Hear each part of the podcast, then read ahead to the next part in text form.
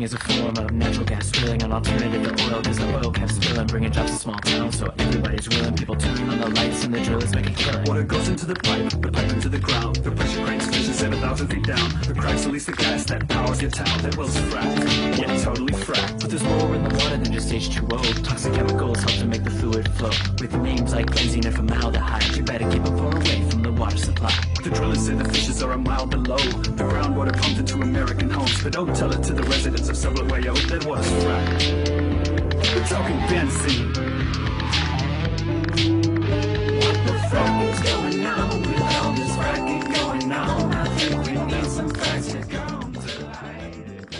Hallo und herzlich willkommen zur sechsten Ausgabe des Astrogeo Podcast. Jetzt geht es gerade Schlag auf Schlag. Ich werde die Schlagzeilen kurz vielleicht auch wieder ein bisschen runterfahren, aber gerade hat sich es ergeben, dass ich ähm, ein, eine neue Sendung aufnehmen kann, zusammen mit dem Lars Fischer. Hallo Lars.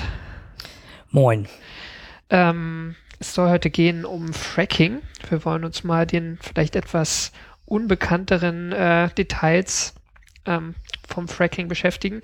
Ähm, Lars, du bist Redakteur bei spektrum.de und schon lange Blogger, bloggst für den Fischblog, bist eigentlich studierter Chemiker. Ähm, wie bist du eigentlich zu den geowissenschaftlichen Themen gekommen?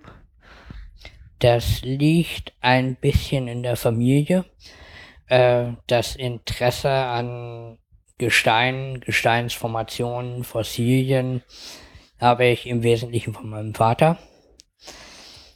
Und äh, bin letztendlich auch immer dabei geblieben, weil ja, was vielleicht nicht so bekannt ist, dass äh, weil die Geowissenschaften ja auch sehr viel mit Chemie zu tun haben, äh, gerade Fossilien, Entstehung des Lebens und so weiter und so weiter und dann eben auch Kohlenwasserstoffe, äh, alle ein, ja, alle sehr viel mit Chemie zu tun haben. Und fast alles, was mit dem ihr da im Labor rumpanscht, kommt irgendwie aus der Erde, ne?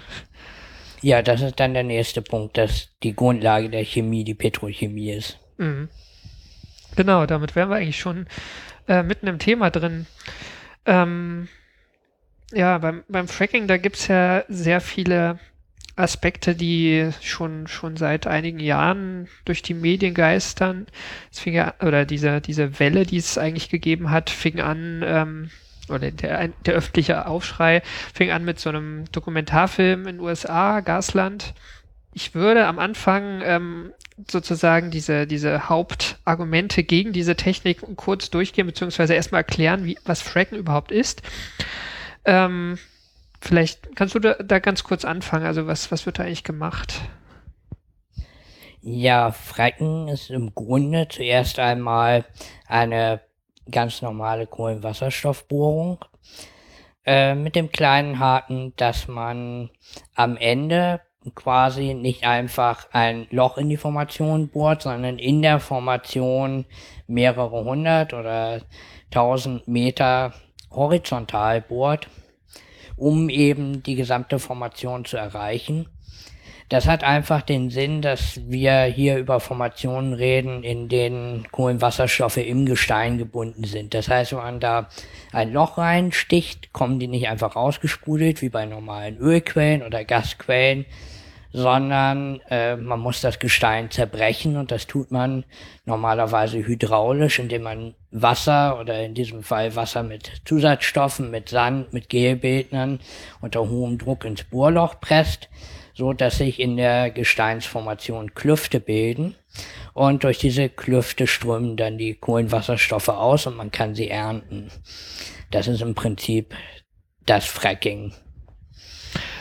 Die, ähm, einer der Hauptkritikpunkte, ich habe schon gesagt, sind diese Fracking-Fluide, also was man neben dem, ich glaube, es sind so 90, 95 Prozent Wasser, was man zusätzlich dann noch, noch reingibt. Ähm, hältst du die für problematisch?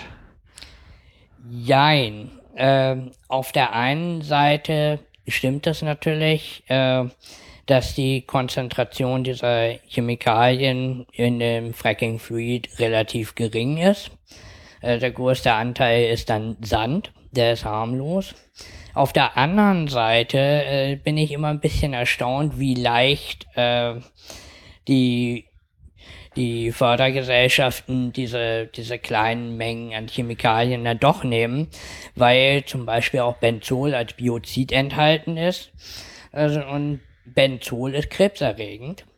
Und wenn, auch wenn da nur 0,5 Prozent oder, oder weniger drin sind, äh, der Konsens ist, dass es keine untere Schwelle der Gefährlichkeit für krebserregende Chemikalien gibt. Insofern muss man sich da aus chemischer Hinsicht durch, durchaus Sorgen machen und was da teilweise Vorstandsvorsitzende vom Förderunternehmen machen, die da demonstrativ ihre Förderflüssigkeit trinken, das ist bizarr.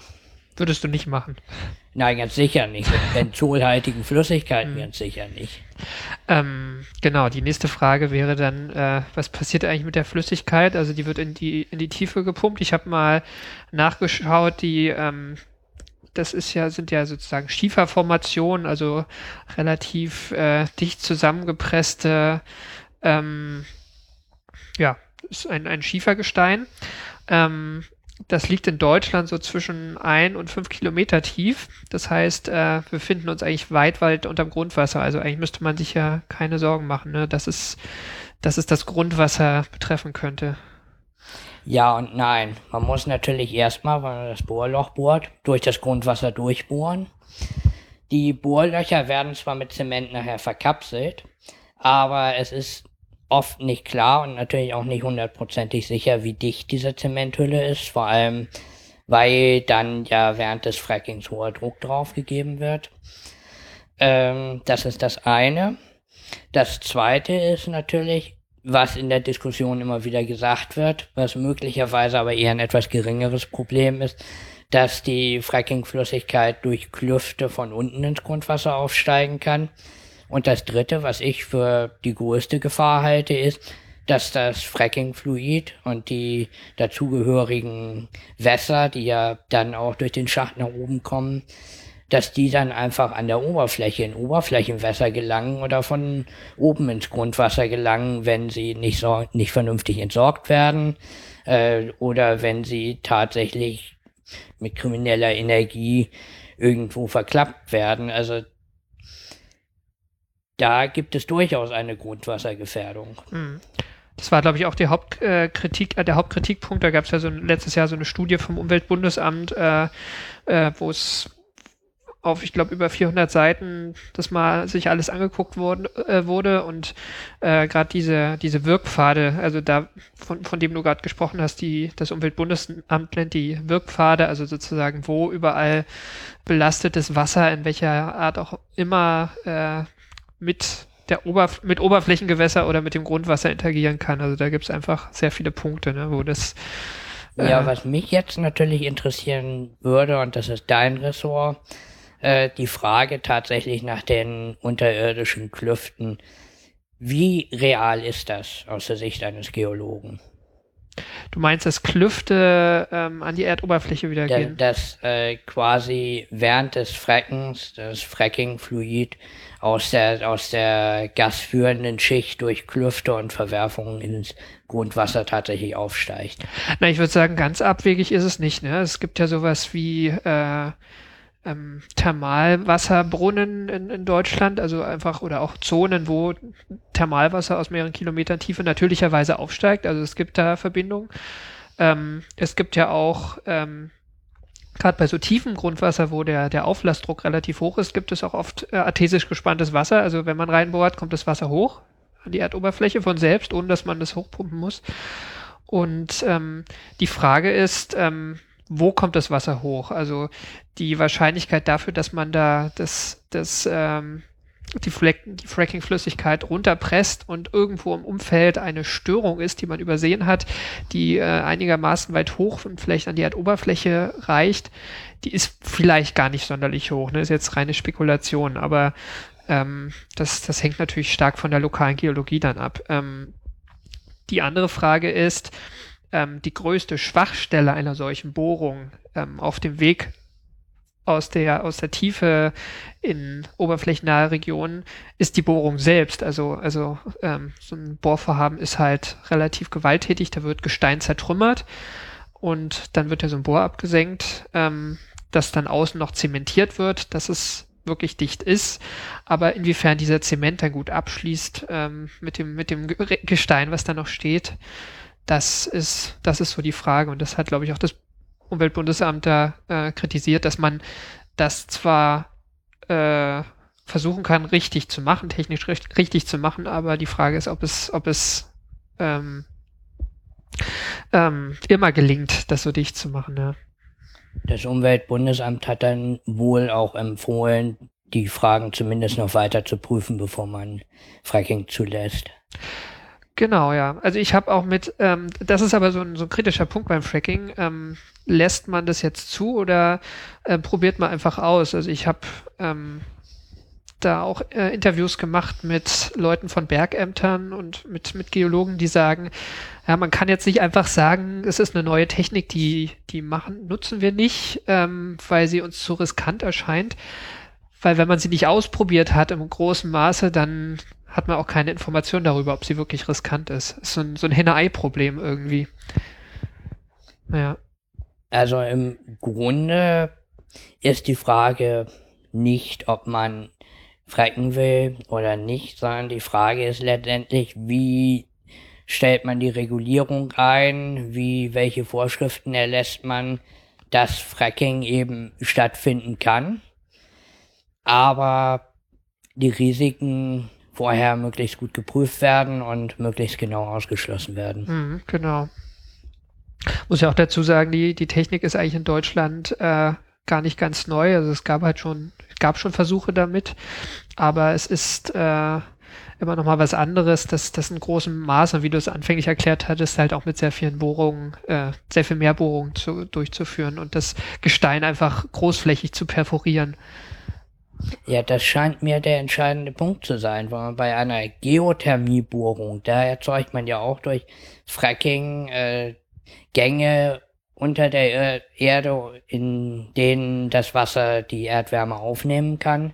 Aber das ist eine Bohrung oder in dem Fall zwei Bohrungen.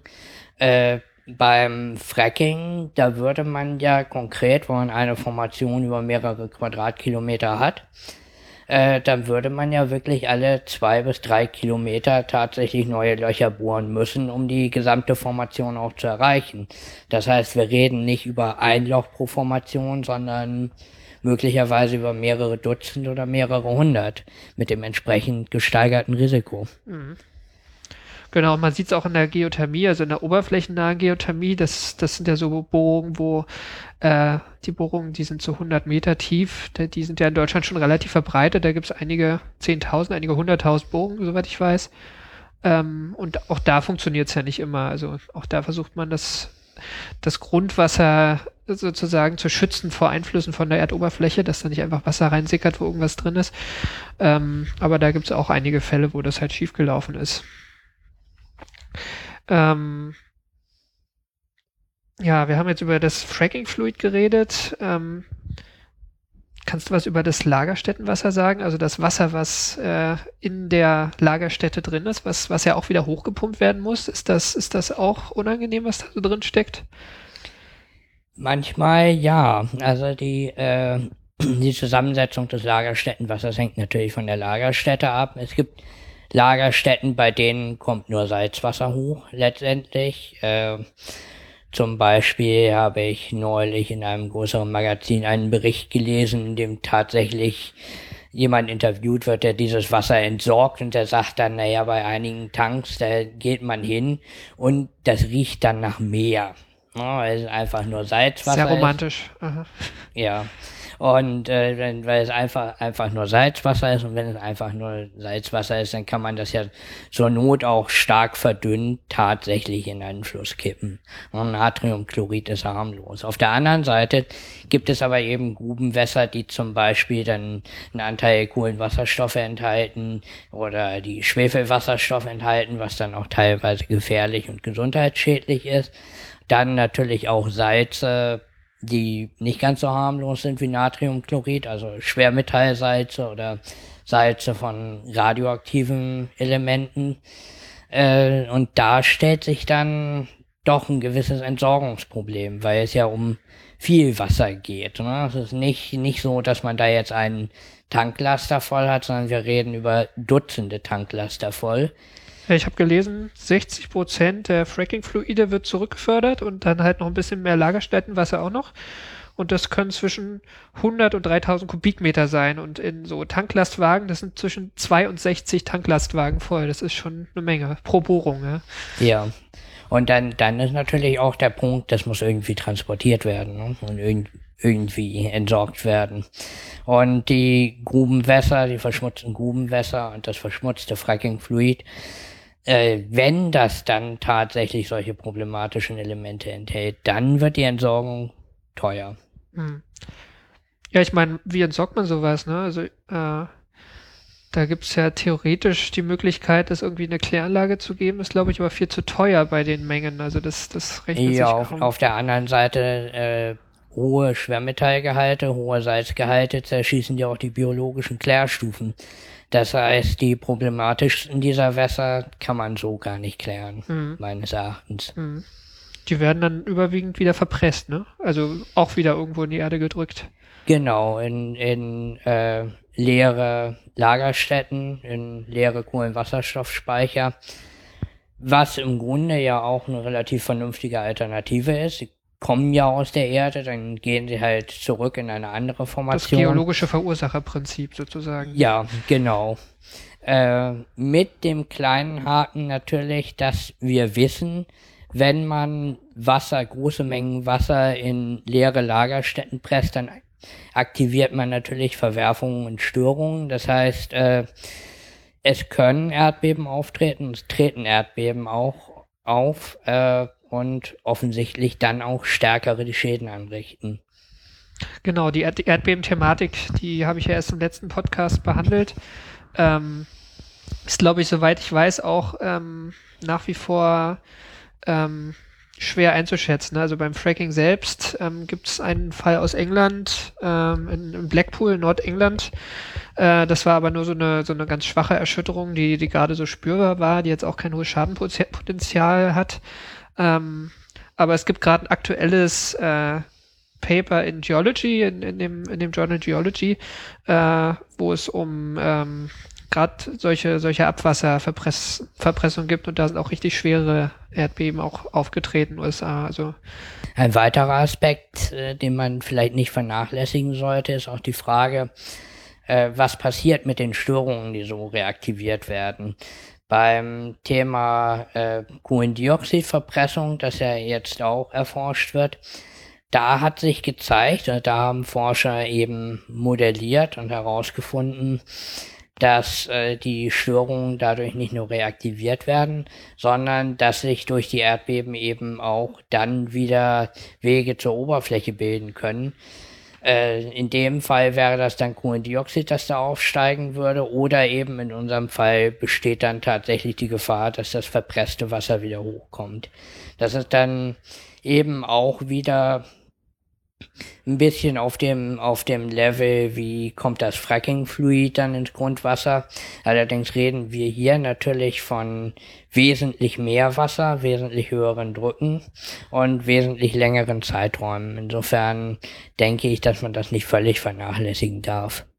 ein, weiterer Aspekt, äh, ich auch ganz spannend finde, ähm, jetzt hast du gerade von Kohlendioxidverpressung gesprochen, ähm, ist ja die Frage, ist, ist der Untergrund überhaupt unbegrenzt und gibt es jetzt für diese ganzen Nutzungsarten des Untergrunds genug Platz? Also ähm, die ähm, gerade die ähm, Du meinst genug Löcher zum Verpressen. Nö, gibt es da unten genug Platz. Also wenn du äh, irgendwo Kohlendioxid verpresst hast, das ist ja so eine Art Endlagerung eigentlich von CO2, also man will das auch wirklich über geologische Zeiträume nach Möglichkeit da unten behalten, kann man nicht äh, hergehen äh, und, und darüber das Gestein großflächig zerklüften. Das ist irgendwie ein Widerspruch in sich. Ja. Und ähm, die Frage, ähm, ob, ob es da, da Konflikte gibt. Die Geothermie macht ja sowas ähnliches. Die, die wollen auch das Gestein zerklüften und auch an möglichst vielen Orten in Deutschland, damit man irgendwie die Energieversorgung kohlenstofffreier gestalten kann. Ähm, ja, da, das läuft so ein bisschen gegeneinander. Ich glaube, das ist auch noch nicht gelöst so richtig. Also du meinst, das kollidiert dann irgendwann.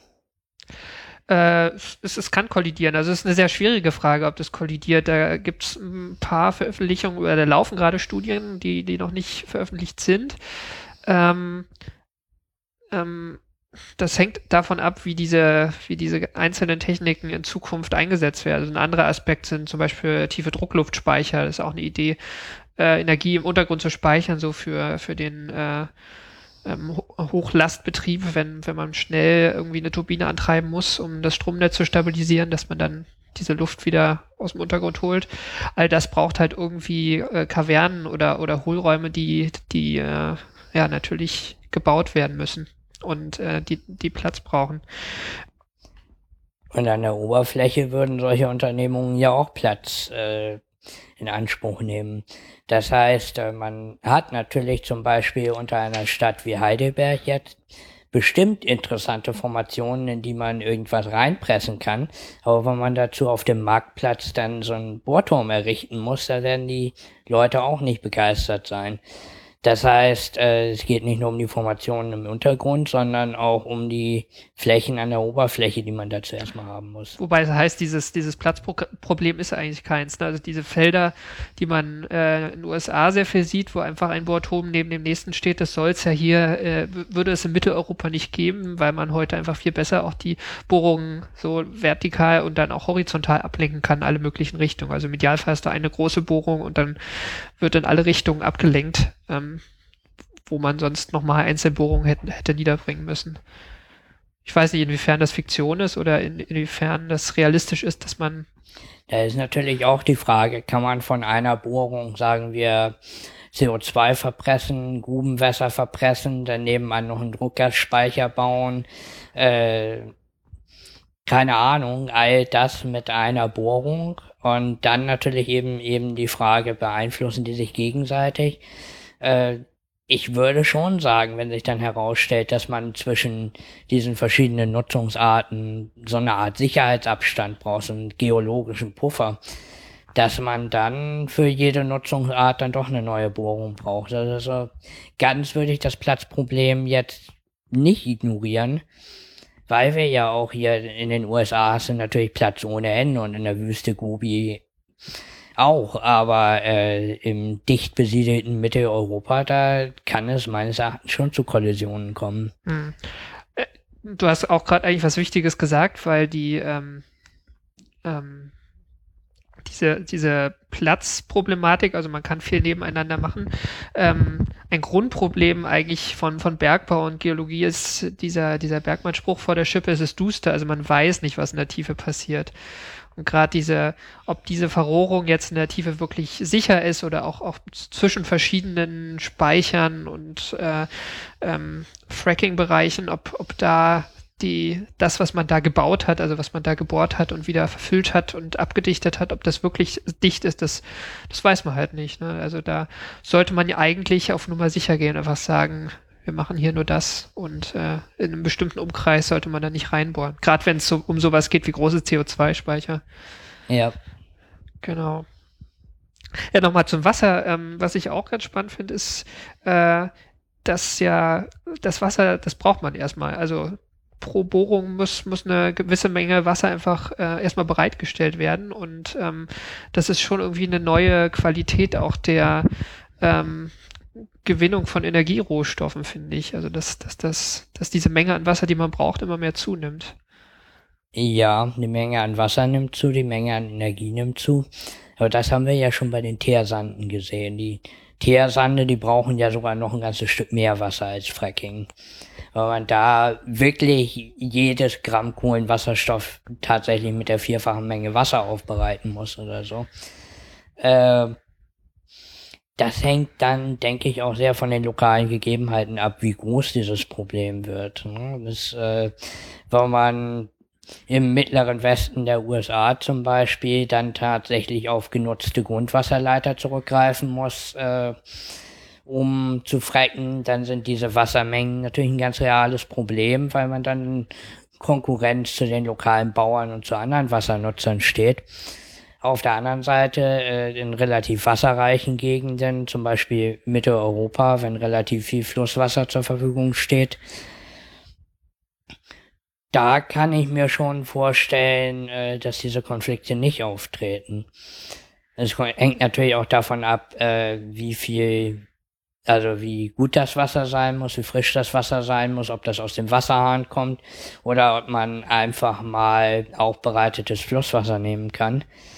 Ähm, da sehe ich aber gerade hier in Mitteleuropa eher die Frage mit Transport und Entsorgung als, als wirklich problematisch, als die Frage, woher das Wasser kommt. Mhm, Genau, aber global ist es, glaube ich, schon ein großes Ja, Problem. global ist es die zentrale Frage der Energiegewinnung. Also, mh, genau. Es gibt, äh, jetzt gab jetzt gerade erst äh, den neuen World Energy Outlook von der Internationalen Energieagentur. ne? Das ist ja so eine Art Lobbyorganisation der großen Energiekonzerne, die auch immer sehr optimistische Prognosen, was die äh, Gewinnung von Energierohstoffen angeht, anstellen. Und die sagen ja auch, dass also äh, Schiefergasgewinnung in den USA eigentlich bis bis 2035 stark ansteigen wird und die USA unabhängig werden von äh, nicht nur unabhängig werden von von Importen, sondern sogar Nettoexporteur werden. Alles sehr positiv, aber äh, ganz am Ende kommt ein Punkt, dass ähm, die Wasserintensität der Energieerzeugung definitiv zunimmt und ähm,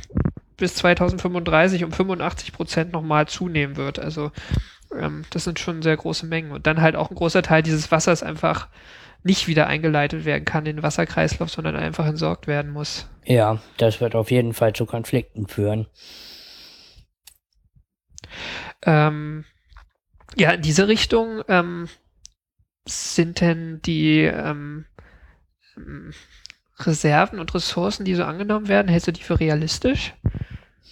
Naja, wo wir gerade bei der Energieagentur waren, die Energieagentur hat ja nun die Neigung, alles zu glauben, was die Förderer erzählen, gerade im Erdölbereich, wo ja jeder weiß, dass gerade die OPEC-Länder ihre, ihre äh, Förderquoten nach den Reserven bemessen und entsprechend ihre Reserven massiv überschätzen teilweise. Das schluckt die Agentur so einfach und im Moment äh, denke ich nicht, dass das bei den Gasreserven anders läuft. Die werden einfach die Projektionen von den Herstellern übernehmen, weitgehend. Äh, und wie glaubwürdig, wie, inwieweit diese, diese Projektionen überhaupt möglich sind, das halte ich für durchaus fragwürdig. Das müssen wir vielleicht kurz erklären. Ressourcen und Reserven, ne? Also Ressourcen, die ist die Gesamtmenge. ist die? Gesamtmenge aller theoretisch technisch förderbaren Rohstoffe Ja, und die äh, Reserven.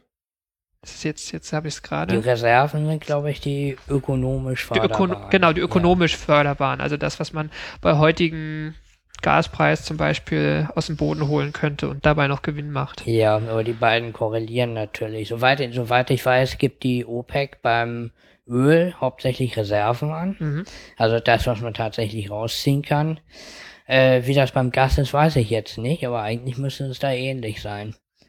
Beim äh, Schiefergas war wohl, ähm, es gibt ja noch ein zweites Paper von der, oder so, so eine Studie von der äh, EWG, ich habe mir gerade nur das Kürzel aufgeschrieben, ne? also diese äh, Peak Oil ähm, Befür Befürworter um, ähm, um eine Gruppe von, ähm, na, es ist aus diesem Club of Rome, Grenze Ja. des Wachstumskreis.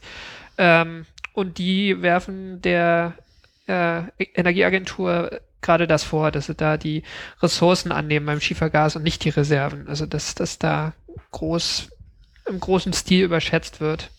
Ja, da, da gibt es natürlich diese schöne und zum Teil sicher auch richtige Theorie vom, ja, von der ökonomischen Progression praktisch, dass äh, je teurer das Gas wird, desto mehr Ressourcen werden quasi zu Reserven, also werden ökonomisch förderbar. Äh, es ist, es ist schon so, dass äh, das, was heute in, was heute noch nicht ökonomisch förderbar ist, ab einem bestimmten Punkt wahrscheinlich erreichbar ist. Man Also weiß ab einem halt, bestimmten Preis, ab einem bestimmten Preis und dieser Preis wird natürlich ab einer bestimmten Knappheit auch erreicht. Äh, insofern, äh, insofern kann man durchaus argumentieren, dass das, was technisch förderbar ist, auch gefördert wird. Irgendwann mal. Äh, Ähm, da, damit hat man natürlich aber die ökonomische Seite einer, einerseits für die Produzenten und andererseits volkswirtschaftlich, volkswirtschaftlich natürlich noch nicht erfasst. Ich meine, real, also real ist es natürlich so, wenn man sich also gerade an der ähm, Erdölförderung kann man das eigentlich ganz gut festmachen. Da hat man ja als man im 19. Jahrhundert im größeren Stil angefangen, angefangen, angefangen hat, Erdöl zu fördern, erstmal an Land relativ viel abgeklappert, erstmal die oberflächennahen Vorkommen, dann gelernt, immer tiefer zu bohren, was sich am Anfang gar nicht gelohnt hätte. Und äh, gerade im Laufe des Zweiten Weltkriegs war es in Europa relativ schwierig, also gerade für, für Deutschland, was äh, eingekreist war, noch Erdöl zu fördern. Und die haben ja auch richtig schon in den 30er Jahren sehr viel Geld in, in, in Forschung gesteckt, aber es, es hat halt nicht wirklich gefruchtet. Und erst in den 50er und 60er Jahren, äh, wo die Offshore-Technik weiterentwickelt wurde durch den steigenden Ölpreis ähm, und auch die Zeit, die verstrichen ist vielleicht, ähm, ist, äh, ist dann sozusagen ähm, eine neue, schwerer förderbare Art von Öl verfügbar gewesen. Ne? Und Ja. das, das ist natürlich, geht heute auch immer weiter. Also heute geht man in arktische Gebiete oder in die Tiefsee und das ist natürlich beim, beim Gas gibt es diese Entwicklung schon genauso. Ja, also äh, in der Summe würde ich auch sagen, es wäre wahrscheinlich zu pessimistisch, äh, die reinen Reserven anzusetzen. Man weiß natürlich auf der anderen Seite, und das scheint mir der, der reale Kritikpunkt zu sein, äh, auf welcher Basis die Reserven und Ressourcen dann tatsächlich berechnet werden. Werden die quasi auf der Basis geologischer Abschätzungen berechnet oder werden die, was ich für gefährlich halten würde, auf der, auf der Basis aktueller Fördermengen bei den neuesten und besten Quellen berechnet? Äh, und da scheinen mir große Fragezeichen zu sein, inwieweit man die aktuellen Schätzungen und vor allem die Schätzungen von der, von der, vom Anfang der Exploration auf die gesamten Formationen, die sich ja über hunderte Meilen dann erstrecken, ausdehnen kann. Also da, da scheint mir die größere Unsicherheit zu sein. Aber in den USA ist ja jetzt schon sehr viel gebohrt worden, ne? also, äh, worden. Also eigentlich müssten, müssten die ja schon gut Bescheid wissen jetzt, was da unten wirklich ist. Ja, aber die Frage ist natürlich, sagen die alle die Wahrheit? Und da muss ich sagen, das kann ich nicht beurteilen, aber es gibt äh, einen lauter werdenden Chor von Stimmen, die tatsächlich sagen, äh, diese Reserven sind überschätzt. Einerseits äh, aus überschäumendem Optimismus, aus falschen Berechnungen, aber dann eben auch teilweise bewusst, um eben Wagniskapital für solche Bohrungen zu kriegen. Also Wagniskapital heißt ähm, erstmal die Anfangsinvestitionen, die nötig sind, bevor das Ding was abwirft, ähm, Genau. anzuziehen. Hm. Man muss ja, die Bohrungen sind ja auch teuer. Es gibt ja in diesen Regionen teilweise die Infrastruktur einfach nicht für solche Operationen. Äh, dann sind inzwischen teilweise Bohrtürme knapp und entsprechend teuer. Äh, das heißt, überhaupt erstmal äh, eine Bohrung niederzubringen, bis sie produziert, kostet ja. Und das ist ja, so wie ich das verstehe, nicht so wie, wie bei der Ölbohrung, dass da tatsächlich gigantische Konzerne äh, mit ihren Ressourcen hinterstehen, die dann 30 Jahre planen, sondern teilweise relativ kleine Förderer, die dann das Kapital nicht haben und dann offensichtlich auch ja relativ schnell viel externes Geld brauchen, um im Geschäft zu bleiben und vor allem auch permanent im, im Geschäft zu bleiben.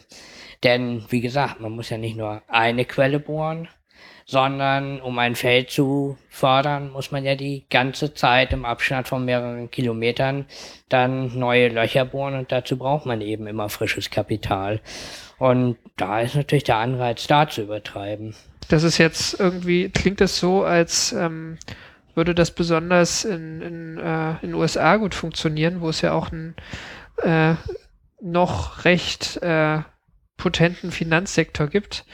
Mm, Wenn man jetzt mal den Blick weiter ähm, schweifen lässt, ähm, es gibt von der Bundesanstalt für Geowissenschaften so eine Statistik über die ähm, ähm, vermuteten, also die, die äh, Reserven, nein, Ressourcen, ähm, Erdgas, Schiefergas, äh, Ressourcen weltweit.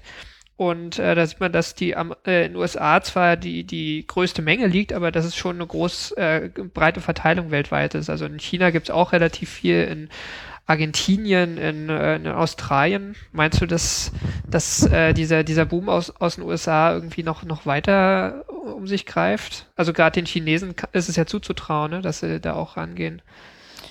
Ja, ich denke, viele Länder und viele Regionen werden sich natürlich erstmal die Erfahrungen in den USA angucken, weil es ist ja unstrittig, dass es, dass es bei der Finanzierung äh, der, der, des Gasbooms in den USA eine gewisse Blase gibt, dass da also sehr, sehr viel Geld reingeht, das teilweise wohl nicht, nicht äh, den gewünschten Ertrag bringt. Und äh, ich denke, viele Regionen, viele Regierungen werden sich erstmal angucken, wie das, wie das so läuft für die nächsten fünf Jahre. Äh, und dann aber daran gehen. Das glaube ich schon. Ich meine, das ist viel zu verlockend. Das ist, äh, das wäre ja auch bekloppt, der, diese Schätze nicht zu heben. Mhm. Das können wir, das können wir uns nicht erlauben und das können sich die Chinesen nicht erlauben. Kann sich eigentlich beim derzeitigen Stand der Technik niemand erlauben, den Kram im Boden zu lassen. Also gerade sowas wie, wie Erdöl und Erdgas, ne, da gibt es eigentlich keine Alternative gerade, ähm, wenn man die, die Welt so weiterlaufen lassen will, wie sie ist. Das ist natürlich der Punkt. Also man kann natürlich eine große Energiewende fahren. Eigentlich müsste man das. hm? Klimatisch gesehen, vom, vom Kohlendioxidgehalt der Atmosphäre, müsste man sagen, lasst den Scheiß um Gottes Willen da unten liegen, weil wir jetzt keine Möglichkeit haben, das loszuwerden. Auf der anderen Seite haben wir einfach eine Ökonomie, die erstens darauf basiert, äh, dass wir weiter expandieren und die entsprechende Energie haben. Und die Energie, die wir, ja, die unsere Expansion antreibt, das sind nach wie vor, das sind nach wie vor Kohlenwasserstoffe. Das ist so ein in, internes Dilemma irgendwie, ne? Da, da kommt man nicht raus. Es sei denn, es hat jemand eine tolle Idee. Ja, wir, wir, haben, wir haben eine freie Wirtschaft und die Anreize der freien Wirtschaft gehen in die Richtung, äh, die Kohlenwasserstoffe alle zu fördern und zu verbrennen, weil das die höchste Energiedichte ist, äh, die wertvollsten Verbindungen und so weiter und so weiter. Der Markt, so wie er ist, belohnt Verzicht nicht.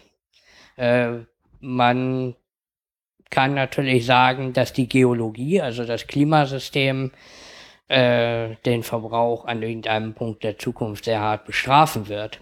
Aber das kann der Markt jetzt natürlich nicht einpreisen. Und solange wir einen Energiemarkt haben, das heißt, dass die wesentlichen Anreize äh, aus dem Markt kommen, aus, aus der Marktwirtschaft kommen, aus dem Wachstum kommen, äh, wird man natürlich diese, diese Verfahren weiter einsetzen und die Kohlenwasserstoffe weiter fördern. Auf der anderen Seite gibt es ja starke Gegenwehr, so aus der Zivilgesellschaft, äh, gerade was, was Fracking angeht. Gerade in Deutschland, ich habe auch einen Eindruck, es ist, in den USA gibt es zwar mittlerweile auch starke Bürgerbewegungen, aber gerade hier äh, ist, es, ist die Debatte schon sehr hysterisch irgendwie, ne? Und halt auch so sehr punktuell auf bestimmte Aspekte, die vielleicht gar nicht unbedingt die wesentlichen sind. Ja, der Hintergrund scheint mir allerdings genau das zu sein, äh, was ich eben gesagt habe, nämlich dass viele Leute eben spüren oder wissen, dass, äh, dass diese Förderung teilweise einfach vom Markt getrieben, vom Markt gefördert ist, dass das äh, ja, dass der, dass der Markt da potenziell die Vernunft schlägt. Und äh, dass das der eigentliche Hintergrund ist, dass sich die meisten Leute völlig zu Recht natürlich diesen Marktkräften ausgeliefert fühlen und äh, ja, dann möglicherweise auch Risiken sehen, wo objektiv keine sind. Aber da- das Grundproblem ist eben, dass viele Leute den Eindruck haben, dass diese, dass diese Förderung nicht vernünftig ist, sondern einfach marktgetrieben auf Teufel komm raus und die Gesellschaft bleibt, wie das ja so häufig passiert ist, auf den Folgen sitzen.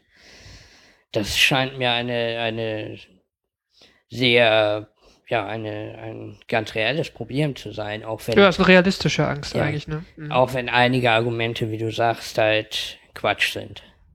Ja, nur der, der, der Gedanke, den ich dahinter hatte, ist so, ob es äh, jetzt speziell in der deutschen Diskussion eigentlich noch äh, möglich ist, so auf, sagen wir mal, auf, auf naturwissenschaftlichem Niveau solche Probleme, die ja eine äh, nationale Auswirkung haben, äh, zu, zu diskutieren. Also gerade was, was die Endlagerung angeht von, von atomaren Abfällen, habe ich den Eindruck, da, da geht's ging es eigentlich noch nie um, um die geologische Realität. Und hier beim Fracking ist es ein Stück weit schon auch so.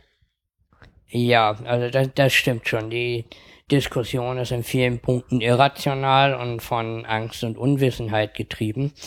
Aber der Punkt ist natürlich, es geht auch im Kern nicht um die Geologie, meines Erachtens. Ne? Es geht um, um Politik. Es geht um die Frage, wer bestimmt eigentlich, was gemacht wird und warum.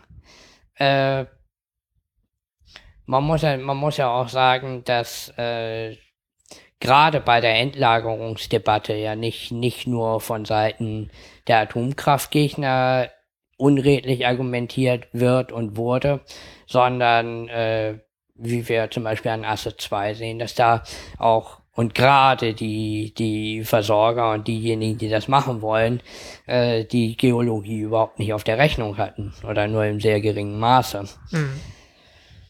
Also es ist schon eine politische Diskussion und eben nicht nur eine geologische Diskussion. Mhm. Peter Altmaier hat jetzt so eine Art, so, sie haben ja so einen Gesetzentwurf gemacht, wo es ein nicht wirklich ein Moratorium gab, aber zumindest Wasserschutzgebiete sollen jetzt mal ausgenommen werden, aber es klingt schon so, dass es einige, eine, eine einigermaßen industriefreundliche Linie ist, die da gefahren wird, oder? Also mein Eindruck natürlich äh, vorbehaltlich, dass ich das, dass ich die entsprechenden Gesetze nicht im Detail kenne. Mein Eindruck ist, dass Altmaier grundsätzlich sagt, äh, Fracking soll möglich sein, äh, aber im, im bestimmten Rahmen, zum Beispiel Wasserschutzgebiete ausgenommen, was richtig ist und natürlich ist auch. Und äh, es gibt ja entsprechende Vorschriften zu Umweltverträglichkeitsprüfungen. Äh, das ist natürlich aus Sicht der absoluten Fracking-Gegner industriefreundlich, insofern das Fracking nicht total verboten wird. Aber da sehe ich dann auch so ein bisschen äh, das Problem, generell äh, Kernkraftgegner und Umweltbewegungen und Gentechnikgegner, dass da in breiten Kreisen alles, was kein totales Verbot ist, äh, zu industriefreundlich ist und so realistisch, so, das ist völlig unrealistisch. So kann man ja kein Land betreiben, so kann man keine Gesellschaft betreiben. Also, ja, ich bin nach, nach dem, was ich darüber gehört habe, eigentlich positiv überrascht. Dass da dass da doch offensichtlich relativ starke Auflagen gemacht wurden. Und äh, starke Auflagen bedeuten natürlich auch höhere Kosten. Und höhere Kosten bedeuten dann wieder, dass auch viele Sachen nicht gemacht werden. Oder die Frage, ob es sich am Ende, dass es sich am Ende vielleicht wirklich gar nicht lohnt, wenn es sowieso schon ein bisschen fraglich ist. Ja, das wäre, das wäre dann der nächste Punkt. Und dann, was du gesagt hast mit dem Rest der Welt, der ja auch Schiefergas hat, ähm, geht, es ist natürlich im Rahmen des Möglichen, dass die, dass die Prospektion einfach woanders hin ausweicht, dass das in Deutschland dann auf, weil die Regulation, weil die Umweltgesetze und die, die Flächenverhältnisse alles so teuer machen, dass das sich dann hier einfach nicht lohnt und dass die Leute dann gleich lieber in der inneren Mongolei bohren. Genau, was ja äh, die meisten hierzulande auch freuen würde, eher. Ja, äh, das wäre gut für uns und äh, nicht ganz so gut für die innere Mongolei. Genau. Ja, das war ein, ein Grundproblem äh, generell dieser Rohstoffdebatte, dass, dass man irgendwie immer es den Bedarf hat, aber nicht unbedingt einsieht, auch die, die Folgen selber zu tragen. Ja, wenn Gas oder generell Energie ab irgendeinem bestimmt wirklich, äh, irgendeinem Punkt wirklich teuer wird, äh, dann wird sich die Stimmung hier natürlich auch drehen. Ja, und wenn die Leute tatsächlich äh, sehen, äh, sagen wir, Fracking würde den Gaspreis hier um so und so viel Prozent senken, dann wird die Zustimmung ansteigen. Im Moment ist die Diskussion ja eher abstrakt. Die Leute haben eher Angst vor den negativen Folgen. Äh, ja, aber man hat natürlich eine relativ, relativ klare Schmerzgrenze. Und diese Schmerzgrenze ist, wenn die Heizung zu teuer wird, wenn man, wenn der, wenn die, äh, wenn das Benzin zu teuer wird. Also ich würde nicht sagen, dass hier in Deutschland nie gefreckt wird. Vielleicht dauert es einfach ein bisschen länger. Hm, genau. Ja, ich würde sagen, haben wir es abgegrast. Fällt dir noch irgendwas ein? Nein, nicht wirklich. Okay, dann schönen Dank. Ja, ganz meinerseits. Hat mich gefreut. Ich hoffe, ich habe nicht zu viel Unsinn erzählt. Das werden wir sehen. Die Geschichte wird über uns richten. Oder die Kommentatoren eher. Ich hoffe doch. Ja, genau. Dann, äh, das sind wir als Blogger ja auch gewohnt. Ja, wir haben ein dickes Fell. genau. Okay, dann äh, vielen Dank fürs Zuhören. Wir freuen uns über Kommentare und bis zum nächsten Mal. Tschüss.